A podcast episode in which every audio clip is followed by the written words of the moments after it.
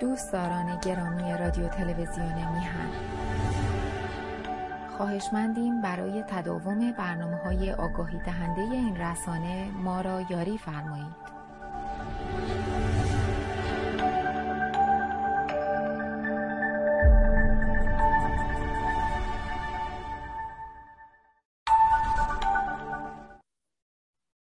با عرض سلام و احترام به همه عزیزان، بینندگان محترم، کسانی که برنامه‌های رسانه وزین میهن رو دنبال می‌کنن. من باز خوشحال هستم که فرصتی فراهم شده تا بتونم مقداری در خدمت شما باشم. برای این جلسه تصمیم گرفتم یک مختصر توضیح داشته باشم در خصوص لابیگری و کاری که لابیگران خارج کشور دارن انجام میدن و توضیح بدم که چگونه هستش که کارهای این لابیگران در نهایت به خیانت به منافع ملی و همچنین حقوق مردم ستم دیده در واقع منجر میشه. این بحثی است که مد نظر دارم برای امروز. خب علت این که این بحث رو در نظر گرفتم این هستش که ما در مدت اخیر شاهد بودیم که کسانی در خارج کشور سعی کردن به نوعی به شکلی از منافع نظام حمایت به عمل بیارن، چیزی که بی تردید مورد اعتراض مردم هست. حتی من همین امروز صبح وقتی که داشتم تلویزیون رو تماشا میکردم، مشاهده میکردم، دیدم که گروهی در جلوی کاخ سفید تظاهرات میکردن، پلاکارد هایی داشتن و درخواست میکردن که ممنوعیت یا محدودیت سفر ایرانیان به امریکا این لغو بشه و در مقابل این افراد کسانی هم بودن که اعتراض میکردن و میگفتن شما دارید از منافع نظام حمایت میکنید. برای کسانی که به امریکا رفت و آمد میکنن فرضاً از درون مجموع نظام هستند و شما نباید این کار رو بکنید. این چه بحثی رو من امروز خودم مشاهده کردم و مخصوصاً فردی که اعتراض میکرد میگفتش چرا شما صداتون به دفاع از مردم آسیب دیده ایران در جایی که مردم دارن سرکوب میشن و لغزنده میشن چرا شما صداتون بلند نیست، چرا نمیاد جلوی کاخ سفید و اعتراض بکنید. یه خانمی در اونجا که نمیدونم چه کسی بود میگفت شما سیاسی نیستیم و اون فرد معترض به درستی میگفت شما اگر سیاسی نیستید پس چرا میرید جلوی کاخ سفید دارید تظاهرات انجام میدید. به هر حال وقتی که نگاه میکنیم به رسانه‌های جمعی در فضای مجازی میبینیم که نقش لابیگران همیشه مورد حساسیت جامعه ایرانی بوده است. من فکر میکنم که مسئله لابیگری به قدر کافی روشن هست برای همه عزیزان، میدونن لابیگری چی هستش و لابیگران چه کارهایی انجام میدن، ولی در فضای مجازی، در رسانه ها یا حتی در ادبیات مکتوب هیچ کجا ندیدم که لابیگری به درستی معرفی شده باشه و توضیح داده شده باشد که چرا لابیگری در شرایطی منجر به باور بنده خیانت به منافع ملی میشه و چرا لابیگری به زیان مردم ستم دیده ایران هست. این رو من ندیدم و امروز میخوایم موضوع مقداری راجبش صحبت کنیم. به توصیه جناب آقای کمال و برخی دیگر دوستان که البته من اجازه ندارم اسمشون رو در حال به زبان بیارم چون هنوز ازشون اجازه نگرفتم، سعی میکنم که تا جایی که ممکن هست منابع اصیل و موثق هم بر مطالعه به شما عزیزان معرفی بکنم که اگر علاقه‌مند بودید به اونها مراجعه بفرمایید و اگر فرمایشی هم بود من در خدمت شما هستم که بتونیم بیشتر این موضوع کار بکنیم. قبل از اینکه بحث رو شروع بکنم یکی دو سه مورد در ذهنم بود که در ذهن شما هم بود، از احتمال زیاد خواستم خدمت شما توضیح بدم خیلی کوتاه. اولیش مباحثی هستش یا موضوعاتی که پیرامون سخنرانی یا مواضع اخیر آقای پهلوی یا شاهزاده پهلوی محل بحث‌های فراوانی واقع شده. از هر سو جنگ و جدال‌هایی هست، خب ایده موافقت می‌کنن، ایده مخالف هستن. من کنجکاو شدم و خواستم ببینم که مخالفین چی دارن میگن. به برخی از کارهای اونها نگاه کردم و واقعا بهتی زده شدم.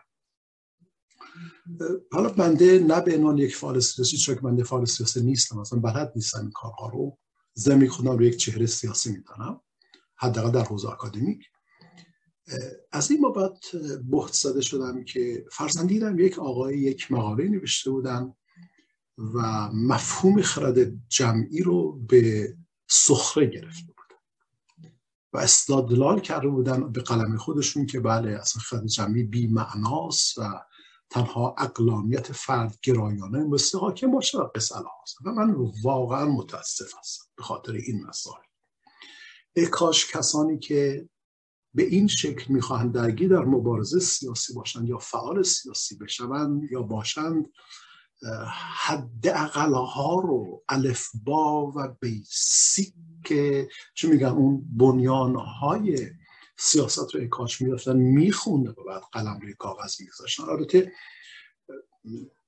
سخته به هر حال، ولی خب من به شدت افسرده شدم وقتی که دیدم که این گونه دارن بیمه ها با حمله میکنه، گویی که فقط هدف اونها خرد کردن طرف مقابل هست، در حالی که خب ما صدای فریاد مردم اینا داریم میشنن و به ویژه در این شرایط که نیاز هست همه مردم به نوعی در کنار هم قرار بگیرند، دستها در کنار هم قرار بدهند تا به این مصیبت بزرگ در ایران خاطر بدهند.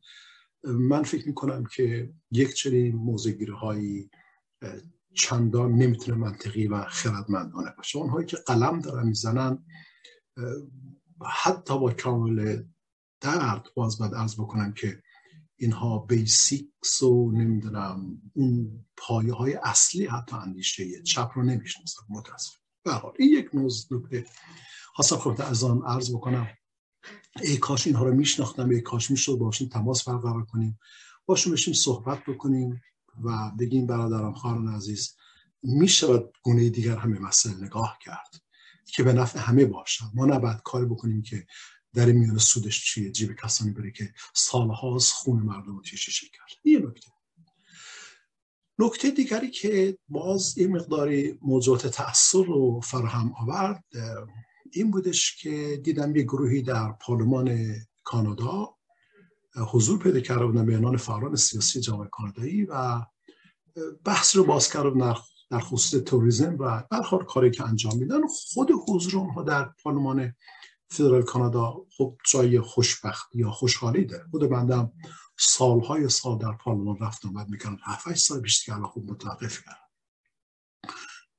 منتها اونچه که مایه تأثیر برای بنده به عنوان یک فرد ناظر بود این بودش که دیدم رادیو فردا یک پوشش رسانه‌ای خیلی خوبی از اونها ارائه کرده و افراد رو معرفی کرده، کسانی که ظاهراً چهار پنج نفر بودن از طرف جامعه ایرانی در اون پارلمان کانادا حضور پیدا کردن از طرف جامعه ایرانی و من نمیدونم نمایندگی چگونه اخذ شده است و اینها رو با چی میگن متصل کردن به سازمان‌های بسیار گردن کلفت اینها رو معرفی می‌کردن، مثلا شورای ایرانیان کانادا یا مرکز بین‌المللی حقوق بشر کانادا. و من خودم کنجکاو شدم که جالب اینه همچین تأسیسات در کانادا هست و ما پی اطلاع هستیم. منم یه ایرانی هستم و استاد حقوق بشر هستم، سال‌هاست در حوزه باشد تدریس کردم، کتاب‌های متعددی نوشتم، حداقل به فارسی اگر من شروع کردم نوشتم هشت جلد کتاب در حوزه تورهای حقوق بشر اینها منتشر داره میشه.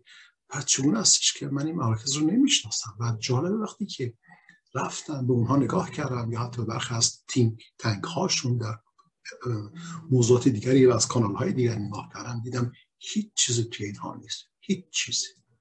اگر ما به وبسایتشون نگاه بکنیم، شما از یک سرچ ساده انجام میدید میبینید که هیچ چیزی نیست، فقط یک سری شعارهای خشک و تهی از موضوعات معناداری که نیاز جامعه امروز ایران است.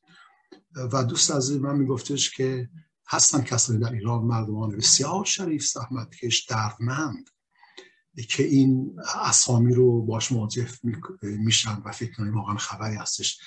اسامی یا القاب خیلی بزرگ بزرگ بزرگ به تعبیری مرکز بین‌المللی حقوق بشر کانادا، یعنی هیچ فادی است. خیلی مایه تأسف است و خواستم این درد رو هم به اطلاع شما ازم برسنم، چه بسا در جایی هم که دارم شما در زندگی میکنید از گمناها زیاد وجود داره. و باز مشکل در این هستش که در شرایطی که واقعا نهضت رهایی بخشی میبایستی وارد مراحل و فازهای مؤثری بشه، این گونه به صلاح پدیدارها به نظر نمیرسه کمکی داشته باشد به آنچه که در مسیر مبارزه رهایی بخش میتونه کارگر باشه. آخرین نکته رو خیلی کوتاه عرض بکنم که البته آخرین نکته رو از روی خوشحالی خدمت دوستان عرض بکنم. من در هفته پیش یک جلسه داشتم با گروهی از جامعه شناسان در ایران، البته جلسه مجازی به نام گروه هماندیشی همچین چیزی، و به درستی دیدم که این دوستان عزیز چقدر خوب دارن فکر میکنن. آقایون که در ایران هستن یا خانمها، البته من رو نمیشناختم، یکیشون رو یا دوتاشون رو دورا دور خدمتشون آشنا شده بودم، دیدم که چقدر خوش فکر هستن، چه اندیشه های عمیقی دارن و اینها در صد کارکنان روی حوزه تعقل هستن، چه بحث سمیناری داشت که عقل چیست. این هفته هم سه شنبه فردا شاید برنامه سه شنبه پخش شد، من امروز دو شنبه است رو ضبط میکنم، ما هم بازه سمیناری کردیم در خصوص که عقل چیست، عقل کجاست. و این دوستان جامعه شناس ایرانی که همشون از استاد دانشگاه بودن یا دکتر جامعه شناس باشن، اینها واقعا در پی هستن که ببینن که کدامین عقلانیتی میتونه کمک بکنه به پیش برد و پیشرفت مواضع مردم و صدا و درد مردم. خب این جای خیلی خوشحالی هستش. خود من خیلی امیدوارانه دارم نگاه میکنم و میگم که قلب تپنده تحولات در خود ایران داره میتپه و ما امیدوارانه به اونها نگاه میکنیم و هر آنچه که بتوانیم در خارج از ایران، هرچی که در بذات فقیران داشته باشیم، فقط در جهت حمایت از اونها بکنیم. خب این مقدمه بود که واسه خدمت شما عرض کردم. بس فهم برگردم بر سر لابیگری. لابیگری چیست؟ لابیگری چه اهدافی رو دنبال میکنه؟ آیا لابیگری حرفه است، یک شغل، یک بیزنس، نوع علاقه است؟ چرا که لابیگری معمولا همراه هستش با دیپلماسی مردمی و اگر که لابیگری رو ما به این معنا بخوام تعریف کنیم و این پرسش باز به ذهن میرسه که آیا لابیگران واقعا به دلیل منافع مردم سعی میکنن مغازه دولت‌ها رو به هم نزدیک بکنن یا اینکه میخوان از اون بهره هایی برای خودشون متصور بشن، یعنی نوعی بیزنس انجام بدن. واقعا لابیگری، حداقل لابیگری خارج نشین امروز، آیا این کاری که داره انجام میدن به نفع مردم ایران هست یا نیست؟ پرسش ها ذهن بنده رو به خود مشغول کرده بود که حالا تصمیم گرفتم میام با شما از زمان ها رو به اشتراک بذارم، حداقل در حدی که توانم هست و بلد هستم. اما برای اینکه لابیگری رو ما بتونیم بیشتر روش متمرکز بشیم، حداقل در یک گفتار مقدماتی تا وارد بحث اصلی بشن، ما مثلا وقتی که نگاه میکنیم به این جهت لابیگری، مثل این داستان اخیری که در امریکا مطرح شد و آیه پرویز پرستویی در میان اسمش به سر زبان ها افتاد و ماجراهایی که خوب همه شما دنبال کرده، خوب بندم جسته گریخته اینها رو خوندم، دیدیم که کسانی در دور ایالات متحده آمریکا یا حتی همین کانادای خود ما، من شاهد بودم که اون شورای ایرانی کانادا مثلا در مورد مسابقه فوتبال هم یه همچین موضعی گرفته بودن، اینها عمدتاً میگن که بعد این ترددها رفت آمدها بعد باشه، موازه ملت ها یا حتی دولت ها باید هم نزدیک بشه برای صلح، برای انسان دوستی، برای دیالوگ و برای احترام متقابل یا منافع متقابل مشترک و همسالان. اینا واژه‌هایی است که مثل نقل نبات از دهان اون افراد خارج میشه. خب حالا من میخوام، چون خیلی خوشبینانه دوست دارم هر هر چیز نگاه بکنم، فرض رو برای میذارم که کسی مثل آقای پرستویی، فرض رو برای میذارم یا کسان دیگر روی نادانی صحبت از صلح میکنند یا فرضاً بحث دیالوگ رو به مطرح به میان میکشند یا شفافیت رو مایل هستند از روی صحبت میکنند، و فرض بکنید که این ازدان خبر ندارن یا اقفال شدن یا هر چیزی، ولی تأسف و درد در آنجای هستش که هستن کسانی در میان لابیگرها که به عنوان رهبر اینها دارای درجات دکترا در علوم سیاسی هستند که بنده هم همون رو دارم و اینا تحصیل کرده خارج از هنگه بنده هم تحصیل کرده خارج کشور هستم. اینها در دانشگاه ها تدریس میکنن یا در فرزن تینک تنک ها مسئله پژوهشی پست و مقامی رو دارن. مگر میشود که کسی دارای دکترای علوم سیاسی باشد و کار تحقیق و پژوهش هم حتی تدریس هم بودش باشد ولی معانی واژه ها یا مفاهیمی مانند دیپلماسی، دیپلماسی مردمی، لابیگری، دموکراسی، منافع مردم، صلح، امنیت، دیالوگ، دوستی و غیره رو ندارم. من تردید دارم. یعنی خیلی سختم که قبول کنم که آقای ایکس که در فلان دانشگاه هم تدریس میکنه و سالها توی ایران رفت و اومد میکرد، تو باند احمدنژاد بود، یا آقایی که در شورای اون ملی ایرانیان امریکا فرزن بنیانگذار بود و درگیر بود. اینها واقعا نمیدونن این مفاهیم چی هستن، چه معانی رو افاده میکنن. اینها نکاتی هستش که مد نظر من مدت هاست که بوده است. به همین خاطر اخیرا برای هدف برنامه امروز رفتم نگاه کردم به وبسایت اون شورای ایران، فکر شورای ملی ایرانیان شورای ملی ایرانیان امریکا، یعنی چه اسمی باید به فارسی باشه.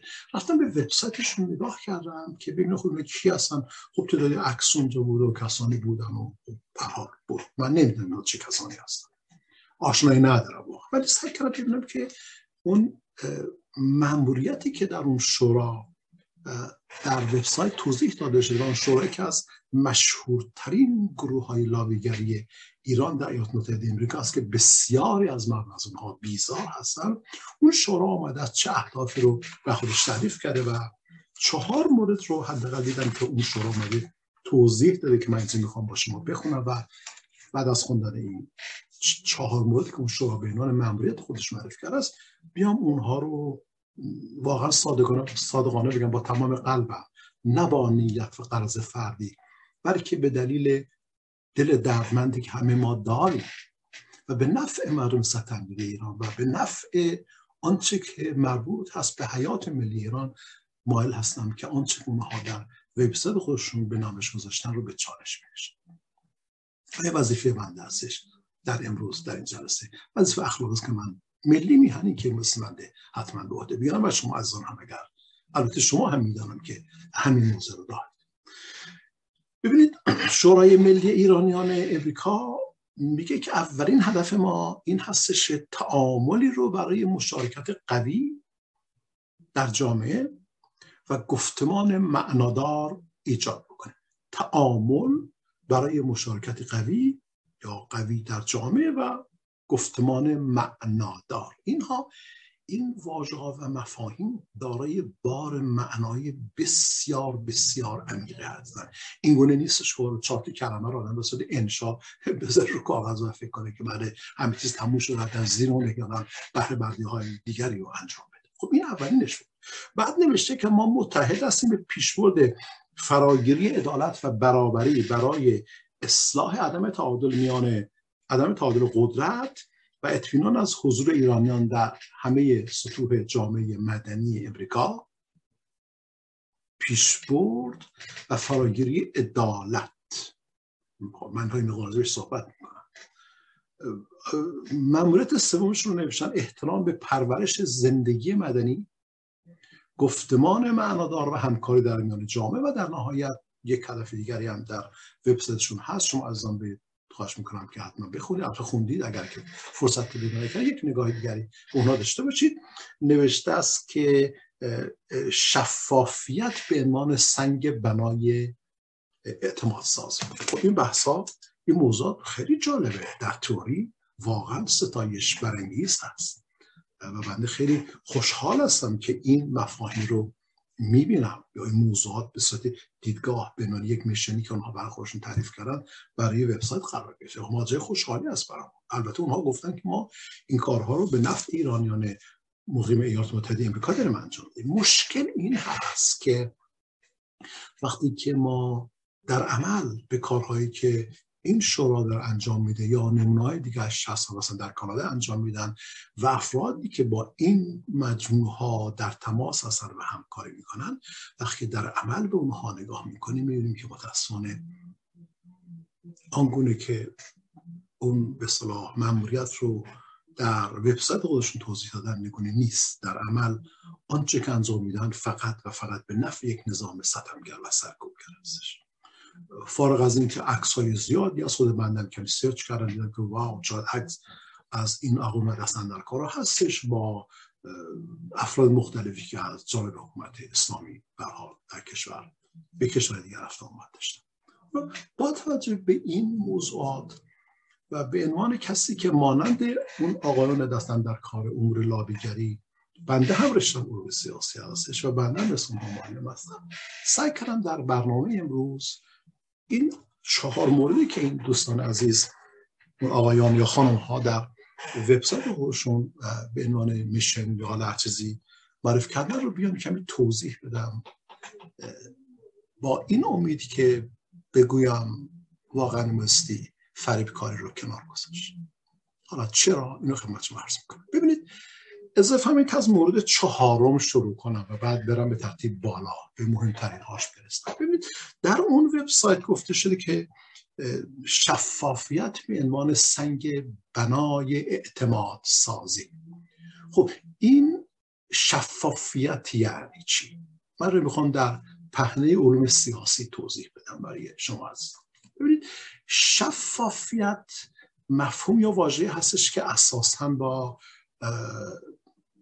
نظام‌های سیاسی مردمی همراه هست. یعنی در جایی که حق حاکمیت انسان‌ها معیار و در واقع وسیله سنجش حق حاکمیت دولت هاست. به این گونه جامعه میگن جامعه لیبرال دموکراسی، حتی سوشال دموکراسی هم میشه گفت حالا با تعابیر. بنابراین وقتی که ما میخوایم صحبت از شفافیت به عمل بیاریم ناگزیر هستیم برای درک معنای شفافیت نگاهی داشته باشیم به پیکربندی اون نظام سیاسی.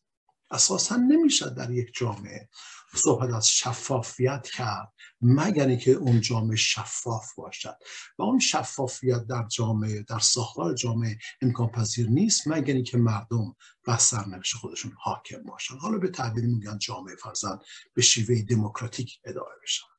خب اگر که ما بخواهیم شفافیت رو به عنوان سنگ بنای اعتماد سازی معرفی بکنیم میبایستی دقت داشته باشیم که اون تلاش هایی که در جهت لابیگری دارد صورت میگیرد اون تلاش ها به کدامین سو هدایت شده است. این خب نکته خیلی مهمی است. در دموکراسی ها یعنی در جایی که انتظار می رود که شفافیت حرف اول را بزند، چرا که این نیاز جامعه است، خواست جامعه است و اراده جامعه استش، در دموکراسی ها اساسا گفته میشه که لابیگری یک حرفه است و این حرفه مورد نیاز جامعه هستش. به عنوان مثال اگر شما به نمیدونم دانشنامه کانادایی مفاهیم سیاسی نگاه کنید یا ایالات متحده امریکا یا حتی عمومی نگاه بکنید، معمولا این گونه لابیگری رو تعریف میکنن. میگن لابیگری فرایندی هستش که در آن یا به موجب آن افراد یا گروه‌های دیدگاه ها، نگرانی ها و نقطه نظرات خودشون رو به دولت ها منتقل میکنن. این این ساده ترین تعریف است. و اگر ما حتی برگردیم به ریشه های تاریخی لابیگری هم دقت بکنیم میبینیم که واقعا این گونه بوده است. فرضاً یه عده‌ای از محققان مایل هستن که پژوهشگران که اون ریشه های لابیگری به آن معنی که امروز فهمیده میشد رو ریشه هاشو برگردونن به عقب و مثلا ببرن به قرن دوازدهم وقتی که مثلا فرمان اصلاحی ماگنا کارتا توسط جیمز مثلا منتشر شد. بعضیا بیان این در سر لابی لابیگران بود. خب کسانی هستن که لابیگری و ریشه هاشو برمیگردونن به قرن هفدهم و میگن از آغاز قرن مدرن و عصر مدرن و زمانی که شکل از نظام پارلمانی در جهان پیدا شد فرضاً در انگلستان لابیگرها اونجا پیدا شدن. خب کسانی هم هستن که میگن که خوب هستش که ما ریشه های لابیگری رو حداقل به لحاظ خود ریشه شناسی واژه اتیمولوژی برگردیم به عقب، بریم قرن نوزدهم و ببینیم زمانی که فرزان روزنامه‌نگارها و کسان میرفتن در راهروها می نشستن تا بتونن خبر بگیرن، مصاحبه بکنن و اون ابعاد و زمینه‌های ناپیدای تصمیم گیری رو برملا بسازن یا دیدگاه‌های مردم رو منتقل بکنن به به اصطلاح اون نظام حاکم در اون کشور. به همین خاطر میشن لابیگری و اینکه اینها در لابی‌ها در راهروها میشستن و از این کارها انجام میدن. خب غربی‌ها معتقد هستن که لابیگری، حداقل اگر من بخوام از نظر تئوری نگاه بکنم، اگر عرض کنم غربی‌ها منظورم تئوری‌هایی که این نظریه رو حمایت میکنه، معمولاً تئوری‌هایی که نزدیک هستن یا برآمده از جریانات لیبرال هستن، فلسفه لیبرال، اینها معتقد هستن که بنابراین برای لابیگری بخشی از فرآیند دموکراسی هستش، بخشی از آن اون جایگاه یا فضایی هستش در اون اراده مردم جنبه تحقق به خود میگیره. لذا لابیگری باید باشد، به دلیل اینکه حتی دموکراسی ممکن است تحت شرایطی و به موجب ویژگی‌های آراء مردم رو فراموش بکنه. لذا مسیر لابیگری حتما وجود داشته باشه تا منافع مردم به بهترین وجه ممکن حفظ بشه. این یکی از توره هاست.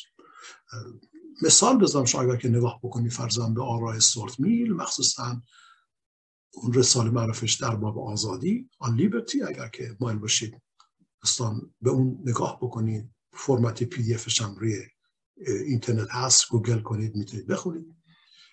سورتمیل به درستی بیان میکنه، میگه حتی دموکراسی ها به جایی میرسن که در آن رأی اکثریت دیگران در واقع تحمیل میشه، یعنی کسانی که توانستن اکثریت رأی رو در اختیار خودشون میگیرن، حالا به هر شکلی اینها میان دایره مشارکت دیدگاه و تفکر و خواست مردم رو محدود میکنن، برای کسانی خارج میشن از حوزه تصمیم گیری و همین خارجشن یا همین اکسکلوژن خودش نوع ساپرشنه. این آقای سورتمیل مثلا در اون کتاب آن لیبرتی مطرح میکنه، میگه اینجاست که استبداد اکثریت فرم به خود میگیره، شکل پیدا میکنه.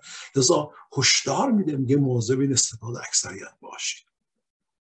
یا اگر شما مثلا به بحثایی که آقای ژان ژاک روسو داشته قبل از سورتمیل در فرزن در سوشال کنترکت، در قرارداد اجتماعی نگاه بکنی، روسو این بحث رو باز میکنه، میگه که اراده مردم این در نهایت ممکن است منجر بشه به نوع استبداد. لذا به تحصیلش ما بیام جنرال ویل، اراده عمومی رو جایگزین بکنیم تا بتوانیم منافع جامعه رو در واقع منفعت عمومی جامعه رو محفوظ نگه داریم. حالا عرض من این بودش که بنابر این نظریات لابیگری لازمه ضروری حیات سیاسی در جامعه باز هست، در جامعه در واقع لیبرال هست، در دموکراسی هستش. به همین دلیل اصلا خود مفهوم لابیگری در غرب بین یک حرفه، یک شغل تحت نظارت دولت‌ها قرار گرفته است، برای که لابیگری باید شفاف باشد. مثلا در همین کانادا قانون شفافیت لابیگری، قانون لابیگری هستش، یعنی ها مستی رجیستر بکنن، مستی ریپورت بدن و تمام کاراشون زیر نظر دولت هست. شاید خود جامعه مدنی هم بر اون نظارت داره، برای اینکه همه قواعد و قوانین باز هست و همهش دسترسی دارن. در ایالات متحده امریکا هم چنین شرط مشابه یا حتی در کشورهای دیگر موجود دارن، من حتی تحقیق نکردم از کشورهای دیگر، در امریکای شمالی رو قبول شکن بیشتر دقت داشتم.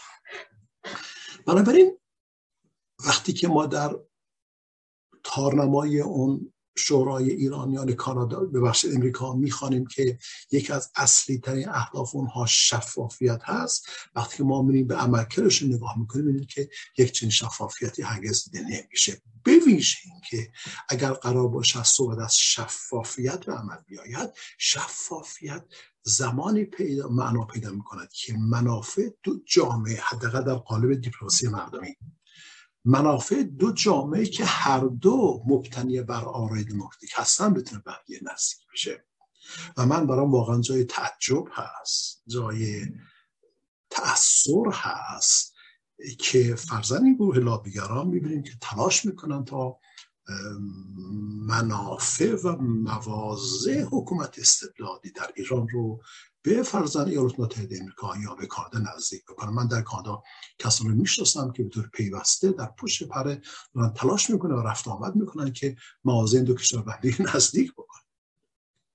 برای تمام اینها پنهان هست، همش مخفیانه است، همش از چشم مردم به دور هست. یعنی هرگز اصل شفافیت، اولا هرگز اصل شفافیت در عملکرد این افراد یا این گروه ها و دسته ها مشاهده نمیشه و وجود نداره، و از همه بدتر به باور بنده این که اساسا نمیشه صحبت از شفافیت کرد در جایی که کسانی میخواهند موازه یک نظام سرکوبگر تمامیت هایی که کوچکترین صدا رو با شدیدترین ابزار ممکن سرکوب میکنه امکان ندارد که این موازه رو نزدیک کرد به موازه یک دولت یا یک حکومت دموکراتیک در کشور دیگر.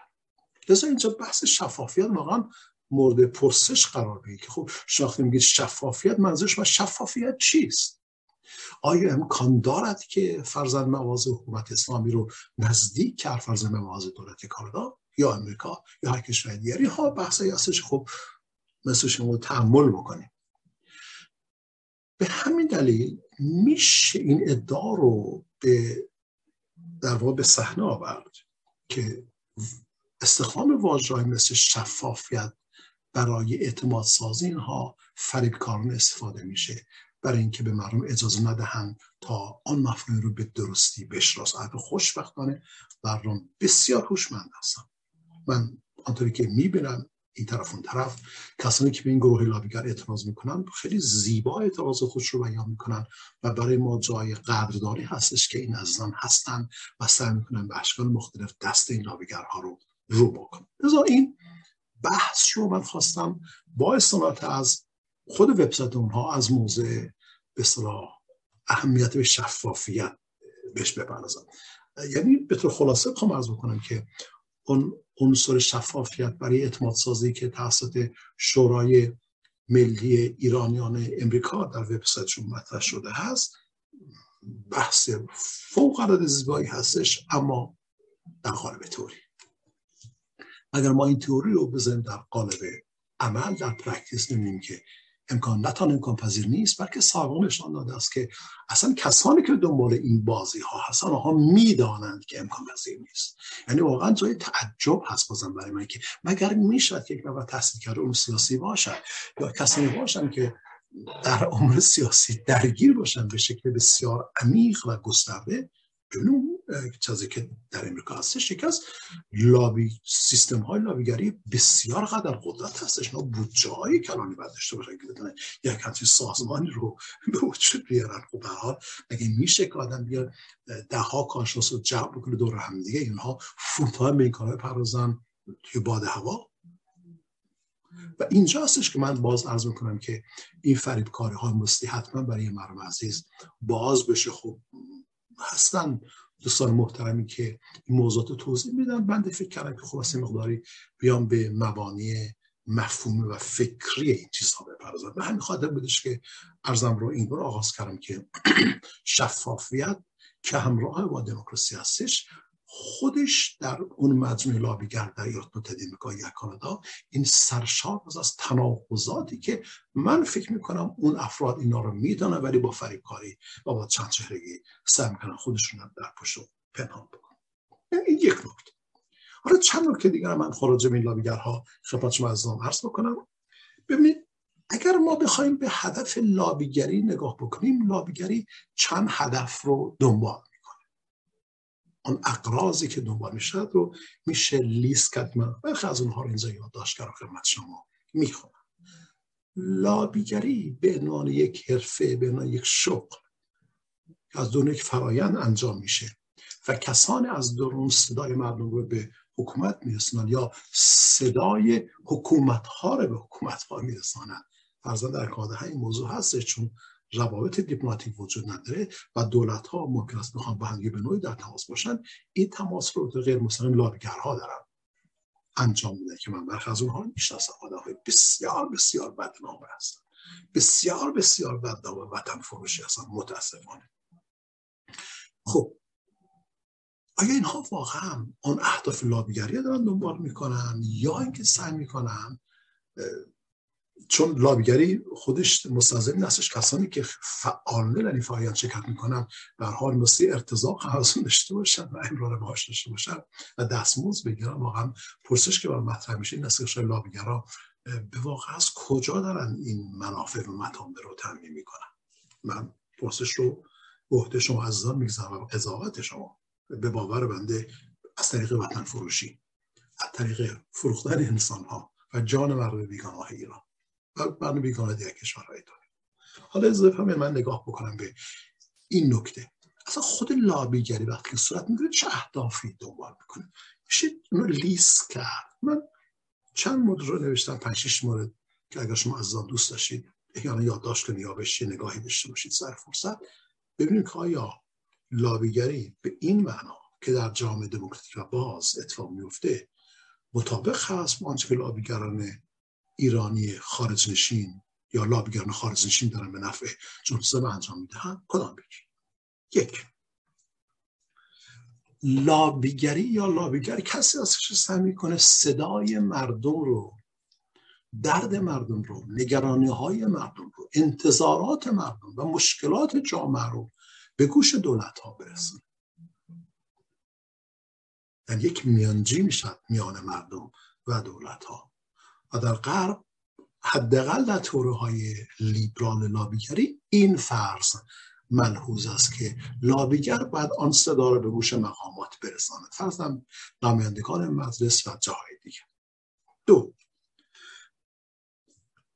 لابیگر مثل اطلاعات صحیح برای تصمیم سازان، برای مسئولان فراهم و برای اینکه ما فرض رو برای میگذاریم که یک از فرضیات اصلی در واقع این هستش که اون تصمیم گیرندگان ذراتاً طریق مجاری رسمی ممکن است اطلاعات صحیح نداشته باشن در خصوص نیازهای مردم یا موضوعاتی که مثلش مورد توجه قرار بگیره متوجه قرار بگیرن. حالا فرض کنیم که موضوعاتی که در امریکا مثل متوجه قرار بگیره یا کانادا و برتغال فرضاً محدود هستن به مردم ایران، درسته اطلاعات صحیح باید به اونها منتقل بشه.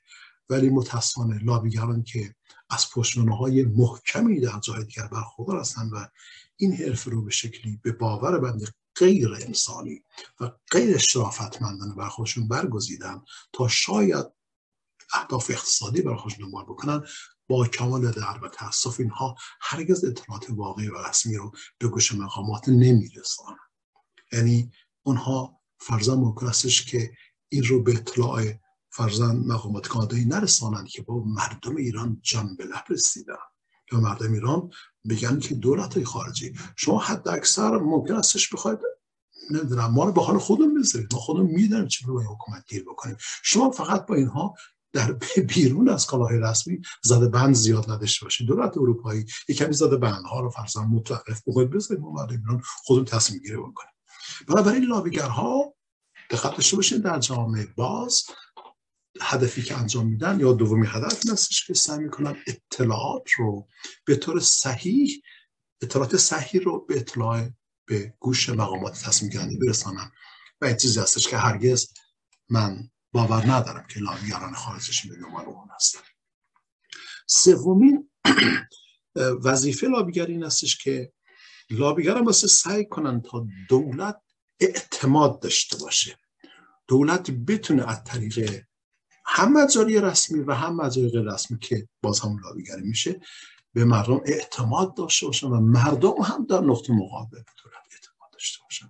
در واقع لابیگری مثل در خدمت این نوع اهداف متقابل باشه که متاسفانه ما همچنان که ملاحظه میکنیم و شما دوستان عزیز هم در جریان هستید، لابیگران خارج نشین، دوستانی که در امریکا هستن یا آقایون و خانم‌هایی که در کانادا هستن، من باور دارم که یک چنین اهدافی رو دارن دنبال میکنن. خب حالا من میتونم که بیشتر بحث رو باز بکنم و برگردم به همان وبسایت شورای ملی ایرانیان امریکا نگاه بکنم، باز به همون میشنشون، به اون ماموریتشون نگاه بکنم، ببینن که آیا واقعا اینها درک و فهم صحیح از اون مفاهیمی که در مملکت خودشون گنجوندن دارن یا ندارن، یا دارن ولی فریبکارانه دارن به گونه دیگر رفتار میکنن. چند تا از اینها از فهم خدمت شما به اختصار اینجا توضیح بدم. ببینید فرضاً گفته شده است که من سعی کنم از روش بخونم با این چیزی یادداشت کردم. اینها میگن که ما لابیگری رو انجام میدیم به خاطر اینکه میخواهیم به نفع مردم کار بکنیم، میخواهیم جنگ نباشه، میخواهیم صلح و دوستی باشه، میخواهیم گفتگو باشه و غیره. اگر شما در بیانات خودتون صادق هستید، حالا کسانی که خب نمیفهمن این صحبت‌ها رو میکنن رو من فعلا درگیرش نمیشم. روی سخن من با اونهایی که آگاهانه دارن این کار انجام میدن و به خصوص اونهایی که دایه دکترا در علوم سیاسی دارن.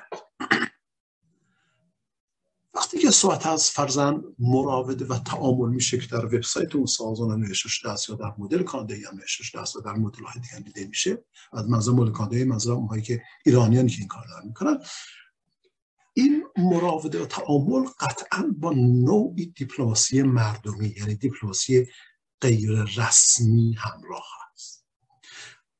هدف دیپلماسی چیست؟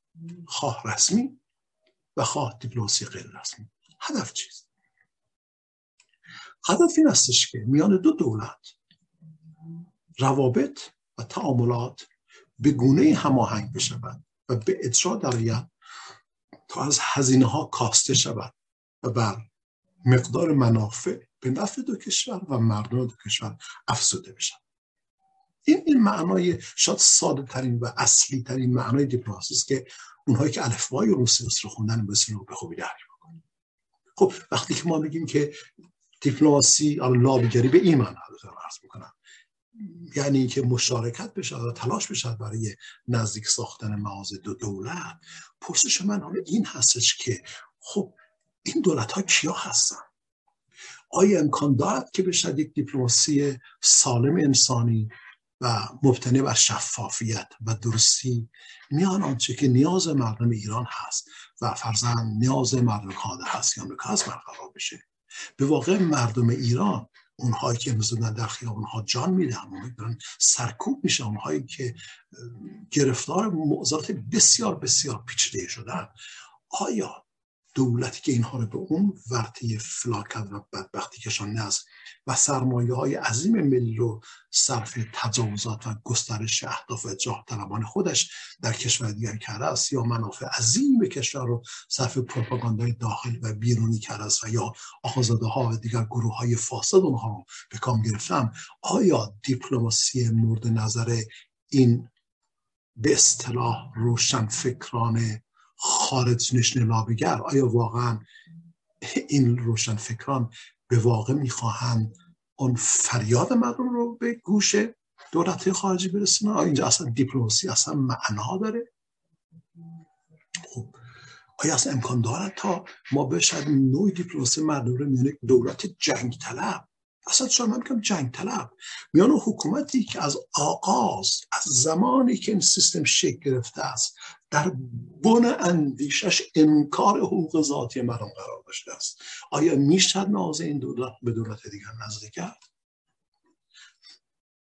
من میبینم که گاهی اوقات انحراف هم در افکار عمومی ایجاد میکنن. در رسانه‌های جمعی میگن که مردم از گرانی به سطوح اومدن. بله، مردم از گرانی به سطوح آمدن، اما درد مردم این نیست.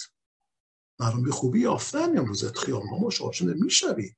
درست است ممکن استش که فرزن بی آبی، گرانی و دیگر چیزها موجبات این قیام مردم رو فراهم آورده باشند، ولی واقعیت این مسئله این است که اون اندیشه متسلب دگم جزمی مذهبی که میخواد همه چیز رو در قالب اون دیدگاه تنگ و محدود خودش تعریف بکنه، این اساساً ذاتاً ماهیتاً قابلیت پذیرش تعامل با دنیای معاصر را ندارد، به این دلیل که اساساً دو تفکر قائل به احترام به حرمت ذاتی انسان نیست. خب چگونه استش که برخی از روشنفکران یا روشنفکر نمایان موقع خارج کشور سعی میکنه که معاضد جمهوری اسلامی رو با معاضد دولت ایالات متحده امریکا، کانادا و دیگر کشورها، فرضاً کشور اروپایی و جای دیگه نزدیک بکنن. خب منظور شما چیست از این تعامل؟ وقتی که شما در وبسایت می‌نویسید ما داریم تعامل میکنیم برای مشارکت قوی، برای گفتمان معنادار، کدامین گفتمان منظورتون است؟ اصلا شما معنای گفتمان رو درک نکردید. اصلا کاربرد واژه معنا و معنی داری رو شما یا درک نکنید یا اون رو به آلودگی میکشانید. حتما و حتما و حتما یک چیزی بسیار فاسد در مرکز اون اندیشه قرار دارد که میکوشد زیر عنوان تعامل میان دو ملت یا دو دولت یا دو جامعه هر چیزی به این حرکات و به این موضوعات به سمت متوسل بشود. من اینجا فرصت استفاده میکنم اگر که از تمایل داشته باشن ازتون خواهش میکنم که نگاه بکنید به کارهای جان رالز.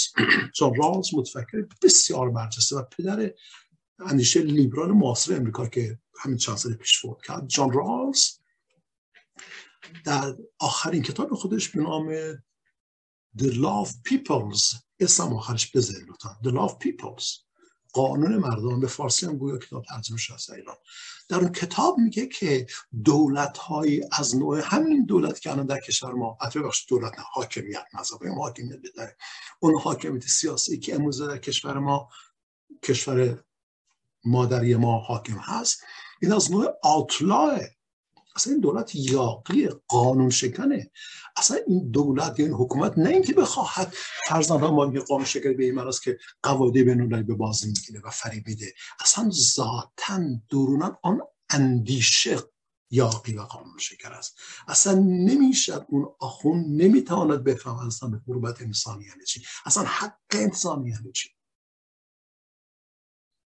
خب کسانی مثل مثلا رالز میگن که منظور شما دیپلماسی چی هستش؟ آقا لابیسم ها مشخص توضیح بده دیگه. شما دارید تلاش میکنید که تعامل برقرار کنید میان کی؟ میان اون کسی که میخواد هزاران نفر میلیون‌ها نفر جام بر تن نداشته باشن که اسلامشون پیروز بشه و واقعا شما چیکار دارید میکنید؟ من یه لحظه یادم اومد که کتاب دیگری یا یک مقاله‌ای رو به دوستان معرفی کنم، همینجا از فرصت استفاده بکنم. کانت رو لطفاً اسمش رو بنویسید و سرچ کنید. در یک مقاله‌ای که فکر میکنم اون مقاله رو هم میشه روی گوگل پیدا کرد، حالا اگر اینکه مایل بودید ببندید بفهمید ایمیل بزنید من واسهتون بفرستم. در این مقاله با عنوان فکر میکنم On the Common Thing، یه مقاله هست میگه که عنوان مقاله خیلی طولانیه، میگه که It may be true in theory but it doesn't apply in practice. این عنوان مقاله است. کانت در اون مقاله توضیح میده، میگه شمایی که میگوید که ما میخوایم تعامل و قرار بکنیم، شما که میگوید ما میخوایم میان دو ملت ارتباط و سازش و دوستی برقرار بکنیم، شما دارید خیانت به انسانیت میکنید. کانت در اون مقاله که از زیباترین مقالات است که من در حوزه اندیشه سیاسی خوندم که متاسفانه برای جامعه ایران شناخته شده نیست، متاسفانه و من ندیدم که روشنفکران ایران اینو معرفی کرده باشن و از نام. کانت در مقاله میگه شما که این کارو میکنید اسمش رو میذاره مورال فلسطین. فلسطین یعنی چی؟ میگه شما بی معرفتید، عاری از معرفت انسانی هست، تهی از شعور انسانی هستید. بعد اگر من بخوام ترجمه فلسطین رو یکم اینجا با اون بغضی که گلوی همه گرفته است بخوام تفسیر بکنم، کانت میگه شما حرزه سیاسی است. وقتی پشت این واژه‌های بسیار زیبا و متعالی مثل تعامل، مثل زندگی معنادار، مثل مشارکت معنادار می خودتون پنهان میکنید و دست به اون لابیگری آلوده میزنید برای اینکه موازه یک نظام سرکوبگر ستمگر رو در کشور دیگر توجیه بکنید. ولی زیر عنوان لغو بند کردن ورود ایرانی ها به امریکا یا مخالفت با جنگ و غیره. و شما ببینید که چقدر این لابیگران فریبنده عمل میکنن و تا چند از مردم ایران نیاز دارن که دقت داشته باشن. و اینجاست که ما نیاز داریم به منابع آکادمیک، ما اینجاست که حتما نیاز داریم به صحبت آکادمیک و باید حداقل بخش از جمعیت ایران، من درس نمی‌کنم اما حداقل یک درصد یک هزار از زانی که دارن مبارزه میکنن بایست به این منابع مراجعه داشته باشن و مطالبه کنن. کانت در اون مقاله میگه شمایی که خودتون رو صلح‌طلب معرفی میکنید، شما فقط میخواهید مواضع و منافع یک طبقه خاص رو جلو ببرید. شما میگید که بله باید تعامل برقرار بشه. تعامل بین کی؟ شما میاد اخلاق انسانی رو، وجدان انسانی رو قربانی اون دیپلماسی میکنید یا قربانی اون نوع تعامل میکنید که از درون بهره‌هایی برای خودتون میگیرید. پس اینقدر با واژه ها بازی نکنید. و مردم عزیز ایران، هموطنانم و هموطنان و عزیزان حتی افغان را مد اغلب بد نظر دارم، بیایم تحمل بکنیم، دقت بکنیم، هرچی بیشتر مطالعه کنیم برای ما افقهای نوین‌تری پدیدار میشه. و اگر ما این مفاهیم بنیادی رو نداریم، اندیشه‌مون نمیتونه شکل بگیره و انسجام پیدا بکنه. بدون به کدام این سودا برگرد میکنیم. کانت در اون همون مقاله‌ای که اسم گذاشتم، من عنوانش رو گذاشتم به فارسی، الان من رو متن خودم نگاه میکنم، این یه مقاله نوشتم فرستادم برای یکی‌ها لندن که فکر کنم منتشرم شد.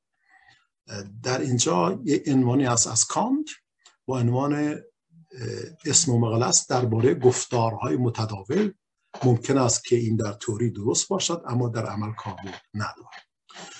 کانت در اون مقاله میگه اسم شمایی که میگید ما فقط میخوایم به موفقیت بیاندیشیم، صرف نظری که صرف نظری که چه بهایی برای اون موفقیت برقرار شد، من اسمش رو میذارم بی فرهنگ و بی معرفت یا هرزه سیاسی، از بلاز اخلاقی یا حرزه اخلاقی در حیطه سیاست. شمایی که میگید ما میخواییم تعامل برقرار بکنیم، تعامل معنادار رو برقرار کنیم و هر چند سابقه کنیم گوشه کنار سر صداتون به گوش میرس کرده، طوری که ظاهرا معلوم هست شما به شدت درگیر هستید در این بیزنس که درست کردید، شما اصلا فهم روشنی از حیات انسان ندارید، فهم روشنی اصلا صلح بین المللی ندارید. برای اینکه حتی منشور ملل متحد، دوستان عزیز، تو رو خدا نگاه بکنید به مقدمه منشور ملل متحد، اصلا نگاه بکنید به مقدمه اعلامیه جهانی حقوق بشر. این مقدمه در منشور ملل متحد میگوید که امکان برقراری هیچ نوع صلح دائم ثابت وجود ندارد مگر از طریق احترام به حقوق ذاتی انسان. آیا حکومت استبدادی تمامیت خواه متعجر متسلب دکمه به حقوق ذاتی انسان ها احترام میگذارد؟ اصلا میتواند احترام میگذارد؟ اساس اندیشش اندیشه متأسفانه است، اساس باورش بر انکار انسان قرار گرفته، بر انکار ارزش انسانی قرار گرفته. آیا می شود، امکان دارد که آن حکومت به صلح بین المللی احترام بگذارد؟ سراسر فریب استش، فریب استش و توجیهات که دیگر فریبکاران برای منافع خودشون دارن به کار میگیرن تا مانع از این بشن که اندیشه ما شکل و سمت و سوی درستی به خود بگیره. اصلا امکان نداره، اصلا ذاتن امکان ناپذیره هستن آن حکومت مذهبی با هستن صلح بین المللی متضاد هستن، نمیشن دوتا کنار هم قرار نمیشن. خب این نکته. پس ببینید که اونهایی که میان در وبسایتشون مینویسن، در شعارشون مطرح میکنن، مردم جمع میکنن، متاسفانه مردم که سری اجیر رو با خودشون میبرن، مزدور رو با خودشون میبرن اونجا، خب همشون قیافه آزادان دارن، چادر و چاخچورم ندارن، میان شعار دست میگن بله ما میخوایم برای صلح و برای همزیستی و برای گفتگو و برای تعامل فلان بکنیم. خیانت میکنن به آرمان ملی، خیانت میکنن به حقوق همون مردم سطح دیده‌ای که جانشان و لبشان رسیده امضای ایران. لذا من مایل بودم که بیشتر میگم این مفاهیم و واژه‌های بنیادین رو به شما از دور معرفی کنم. تعامل هنگامی معنا دارد که طرفین در هر فضایی، دو نفر، ده نفر، دو کشور، دو جامعه، بر اساس آراء و اعتقادات مشترک با همدیگر تعامل داشته باشند. بی تردید مردم ایران با مردم امریکا، با مردم کانادا، با دیگر کشورها می توانند تعامل داشته باشند اگر مردم بخوان تعامل داشته باشند. ولی مشکل این هستش که این دولت است، این حکومت است که مانع میشه، یا حکومت ها هستن که مانع میشن. لذا من معتقد هستم که نابیگران از این واژه ها فریبکار استفاده میکنن تا این دو روز عمر کوتاه خودشون رو به پشیز در دنیا بفروشن، شرافت انسان رو بفروشن. یک واژه دیگر رو توضیح بدم که عرضم خیلی طولانی نشه. اغلب میگویند که ما هوادار جنگ نیستیم، ما میخوایم صلح برقرار بشه. و در همون وبسایت شورای ملی ایرانیان امریکا و یا حتی مدل کاناداییش گفته میشه که ما متحد هستیم به پیشرفت و فراگیری عدالت و یه همچین داستانی خودش مطرح میکنن، همکاری میان ملت ها و صلح و دوستی و غیره. عجب مکارانه. صلح چیست؟ صلح به معنای نبود جنگ نیست. فقدان جنگ رو بهش نمیگن صلح. صلح یعنی فضایی که شرایطی که در آن مقام انسان، حرمت انسان و ارزش انسان محترم شده بشه. و صلح در اندیشه های آدمیان شکل میگیره. صلح در اینجا قرار داره، در باور مردم قرار میگیره. صلح وقتی معنا پیدا میکنه که مردم بیندیشن و باور داشته باشن و عمل کنن با یک دیگر که بله دیگران هم مثل ما انسان هستن، پس ما به حرمت انسان اونها احترام میذاریم گویی که ما متفاوت هستیم. فرزان اون مسلمان، اون مسیحی، اون غیر خدایگراست، اون یهودی، حالا هر چیزی، اون کرد، اون فارس، اون ایرانی، اون امریکایی، صرف نظر از تمام این تمایزات ما هم یک انسان هستیم، همه دارای یک ارزش ذاتی هستیم، دارای یک حرمت هستیم و این حرمتی است که تحت هیچ شرایطی قابل معامله و چانه‌زنی در بازار نیست. صلح وقتی معنا پیدا میکنه، آقا که الان همین امروز من دم رفتید جلوی اون کاخ سفید، خانم هایی که اونجا رفتید اون پلاکارد بزرگ رو در دست گرفتید، صلح یعنی که در اندیشه شما هست صلح شکل بگیره. آیا اون نظامی که شما دارید از اون حمایت میکنید یا به نفعش لابیگری میکنید و مواضع رو میخواید در دنیا ترویج بکنید، آیا آن حکومت حاضر هست به حرمت نظامی احترام بگذاره؟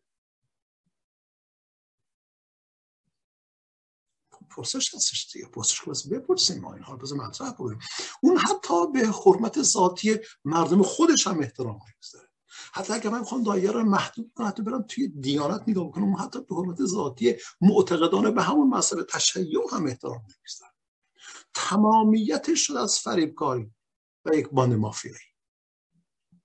پس انقدر عوام فریبی شما نمیتونید عوام فریب بکنید، خودتون عوام هستید. متاسفانه خود شمایی که دارید اینقدر لابی میکنید و خودتون زیر امان رو روشن فکر و استاد و تحصیل کرده و متخصص و آشناز و قص الهازا معرفی میکنید و نمیدونم فریخته میدارید، خود شما، من واژه عوام رو، خود شما هستید و مردم اینها رو درک میکنن، مردم اینها رو میفهمن و اینکه مردم شرف دارن، وجدانشون سالمه، وجدانشون آگاهه، در تنشون خون پاک و زلال جریان داره. به همین خاطر در خیابان‌ها ما شعارها داریم میبینیم، اینا از هیچ کس یاد نگرفته، از هیچ کس الهام نگرفتم. مردم درک میکنن، مردم میدانند که امکان برقراری صلح نیست تا زمانی که یک حکومت ستمگر میخواد فقط و فقط اون آیین متسلب محدود نمیدونم تمام خودش رو به در واقع به عرصه ظهور بگذاره. پس اینقدر بازی نکنیم. خب منظرش از صلح چیه واقعا؟ صلح یعنی که انسان ها امنیت داشته باشن، یعنی شرط پیش بیاد که از طریق رابطه صلح‌آمیز همه انسان ها احساس آرامش بکنن، یعنی همه فکر کنن که خیلی خوب اونها به صلاح دارن زندگی میکنن. چگونه؟ چگونه؟ چگونه انسان ها میتونن در یک فضای صلح آمیز امنیت داشته باشن؟ یکی میگم بازش کنیم.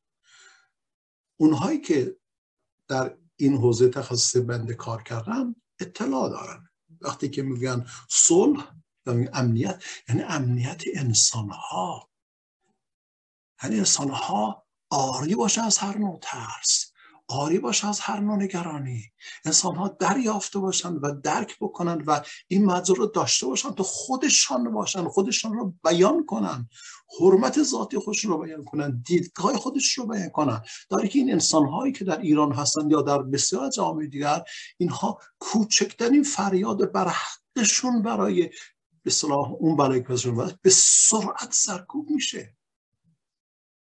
پس صلح به معنای عدم جنگ نیست.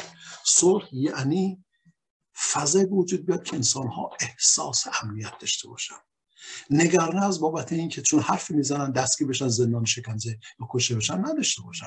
یعنی انسان ها احساس امنیت داشته شرایط شغلشون، درآمدشون، پشتوانه خانوادهشون، فرزندشون پا به خیام میذاره سالم باشه، فضا سالم باشه، بچه و اون فرزند سالم به خود برگرده. امنیت یعنی امنیت انسان و صلح یعنی شریک دارن امنیت انسان ها تعریف میشه. یعنی اینکه آدم مثل از فقر رها باشن، آدم ها مثل درد نداشته باشن، اون نیازهای اولیه پایون ها همه کلا پاسخ داده بشه، جواب داده بشه و دولت ها موظف هستن این کارها رو انجام.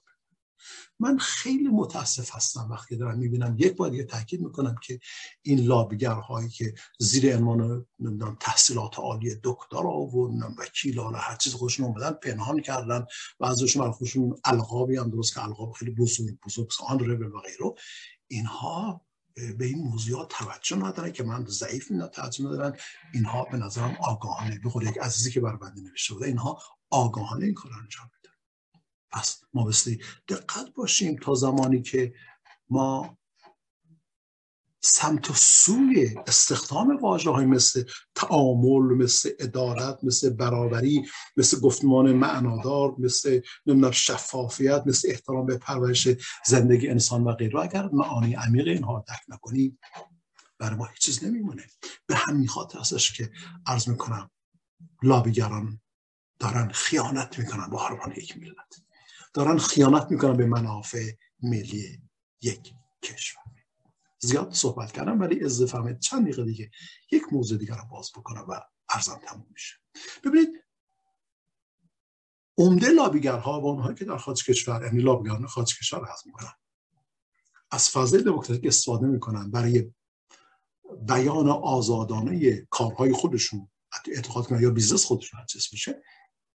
اینها عمدتاً میگم ما میخوایم تعامل بکنیم، ما میخوایم گفتگو بکنیم. کدامین گفتگو، کدامین دیالوگ، منظورش از دیالوگ چیست؟ حالا اگر دوستان گرامی که عرضه بنده رو دنبال میکنن زحمت بکشن نگاه بکنن به کارهای مثلا مارتین بوبر، داو ان آی، تایپش میکنید مثلا داو ان آی، مارتین بوبر، این فیلسوف برجسته یهودی، یا نگاه بکنید به کارهای چارلز تیلور. اگر شما تایپ بکنید، گوگل بکنید، احتمالاً یک مقاله پیدا می‌کنید به نام دیالوجیکال سلف، یا اگر دوست دارید ایمیل بفرمایید من خدمت شما بفرستم بیاد. چارلز تیلور در بحث دیالوجیکال سلف، یعنی انسان خویشتنی که ذاتاً دیالوگ کننده است، گفتگو کننده است، توضیح میده، میگه که اصلا دیالوگ یعنی برقراری یک فضای یادگیری متقابل که انسان‌ها با نیتی پاک، با قلب پاک، با قصدی انسانی قدم به اون عرصه می‌گذارن، به اون فرایند می‌گذارن تا از دیگر انسان‌ها یاد بگیرن که مقام انسانیت یعنی چه، یاد بگیرن که چگونه میتونن خودش رو اصلاح بکنن، آگاهی پیدا بکنن که ما سر جایی خطا کردم. پس از طریق دیالوگ یعنی ایجاد یک فضای یادگیری متقابل که انسان رو سعی کنن منافع جامعه انسانی رو افزایش بدن و از دردها و نارسایی‌ها بکاهن. پس دیالوگ گفتگو نیست، دیالوگ چانه‌زنی‌های دیپلماتیک نیست، دیالوگ در دالان‌های پیچیده و سیکرت گفتگو مخفی هم پشت پرده نیست. و دیالوگ‌ها هرگز معنای گفتگوهای اقتصادی جاری هم نیست. دیالوگ یعنی درگیر بودن در تمام ابعاد زندگی انسانی، برای یاد گرفتن از انسان‌ها، برای مهیا کردن خود برای یافتن درد انسان‌ها، برای قرار دادن خود در جایی که دیگر انسان‌ها قرار دادن، برای که ما بدانیم در کجا کاسته داریم، در کجا داریم اشتباه می‌کنیم. و دیالوگ یعنی یا گفتگو یعنی آماده بودن، باز بودن، قلب پاک داشتن برای پیش برد مقام انسانیت. پس دیالوگ داره این ویژگی‌ها هست و شما مدید معنا و به صلاح مقصود مفهوم دیالوگ رو به پایین ترین و رزیلانه ترین و غیر انسانه ترین شکل ممکن مدید کاهش دادیم. از عزیزان خواهش میکنم شما نگاه بکنید به کارهای آقای هربرت مید، هربرت مید ام ای ای دی، و تایپ بکنید هربرت مید، چون دوستان آقای کمال عزیز به من گفته بودن حتما معلوم معرفی بکنید. چشم، هربرت مید رو تایپ بکنید، یا چارلز تیلور رو تایپ بکنید، یا مارتین بوبر رو تایپ بکنید، داو ان آی. اینا میگن که اصلا انسان ذاتاً دانلود کننده است. انسان به این دلیل انسان است که دانلود کننده است، یعنی گفتگو کننده است. برای اینکه اگر انسان میخواد خود را بیان بکند، یعنی سلف اکسپرشن داشته باشه، این انسان برای اینکه خودش را بیان بکنه بایستی بیان دیگر رو بپذیره و این مقام متقابل پذیرش همدیگر، شناختن همدیگر به عنوان دو انسان با ظرفیت انسانی، با کرامت انسانی برابر، دیالوگ به این طریق کمک میتونه آدم همدیگر درک بکنن. کدام این دیالوگ میشه میان مردم ستم دیده ایران و حکومت و یا دیگر دولت‌ها برقرار بشه؟ چقدر فریب میدین، چرا همش میگه تعامل، همش میگه گفتگو. گفتگو رو چه چی مثلا نمیفهمم چه نمیدونم گفتگو. من خیلی واقعا گاهی اوقات افسرده میشم که اینها بنیادهای اولیه و ابتدای تفکر سیاسی رو نمیشناسن. و البته خب این درد هم هست که رسانه جمعی هم فقط دارن خبرها رو تحلیل میکنن، فقط تحلیل میکنن. اضافه می دوستان جمع بندی کنم. حالا شاید این مقداری من احساساتی شدم، یکم شاید نوع کلامم تند شد، خیلی پوزش میخوام. من نظرم برای نسش بیان کسی که این فضا رو حداقل به لحاظ علمی میشناسم، آنچه به عنوان لابیگری معرفی شده است و معرفی میشود و آنهایی که به عنوان لابیگر در خارج کشور زندگی میکنند و زیر یه عده‌شون اوریان زیر عناوین فریبنده پنهان میشوند و آنهایی که مکارتر هستند و دنبال اون عناوین فریبنده نیستند در پنهان قرار میگیرند و میگن ما میخواهیم صلح بر مقام بیاریم، ما میخواهیم از دوستی میان ملت ها صحبت بکنیم، ما میخواهیم دیالوگ داشته باشیم، ما میخواهیم تعامل داشته باشیم. اینها در ساده ترین شکل ممکن یا نمیدانند این مفاهیم عظیم چه معنی رو محتمل میکنند یا اینها مکارانه آگاهانه این موضوعات به کار میگیرن تا افکار عمومی رو فریب بدن. خوشبختانه اینها قادر به انجام این کار نیستن. مردم ایران آگاهتر، روشن فکرتر و به مراتب حساستر از پیش شدن که واقعا فریب این انسانها رو بخورن.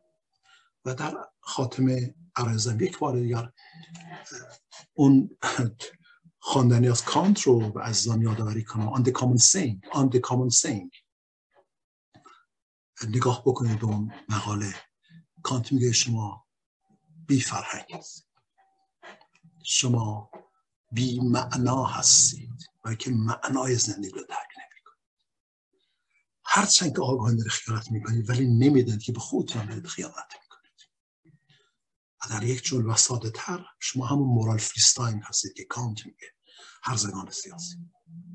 امیدوارم که دوستان من تونسته باشم در حدی که در حال بذات فقیرانم اجازه میداد موضوعات با شما عزیزان در میان گذاشته باشم، به اشتراک گذاشته باشم. اگر که تصور میکنید که نیاز هست به معرفی منابع یا نیاز هست به گفتگو بیشتر، یا اگر بنده خطایی میکنم در جایی در صحبتم، در نگاهم انحراف وجود داره، خیلی خوشحال میشم من اطلاع بدید، ایمیل بزنید و امیدوارم واقعا بنده هم بتونم خودم رو مهیا بکنم، بگونید بیام در کنار شما، در پشت سر شما عزیزانی که دارید برای حقیقت جویی و حقیقت خواهی مبارزه میکنید، من هم بتونم قرار بگیرم و سهمی از این مبارزه راهی بخشش داشته باشه. روز شما بخیر، شب شما بخیر در هر کجا که هستید.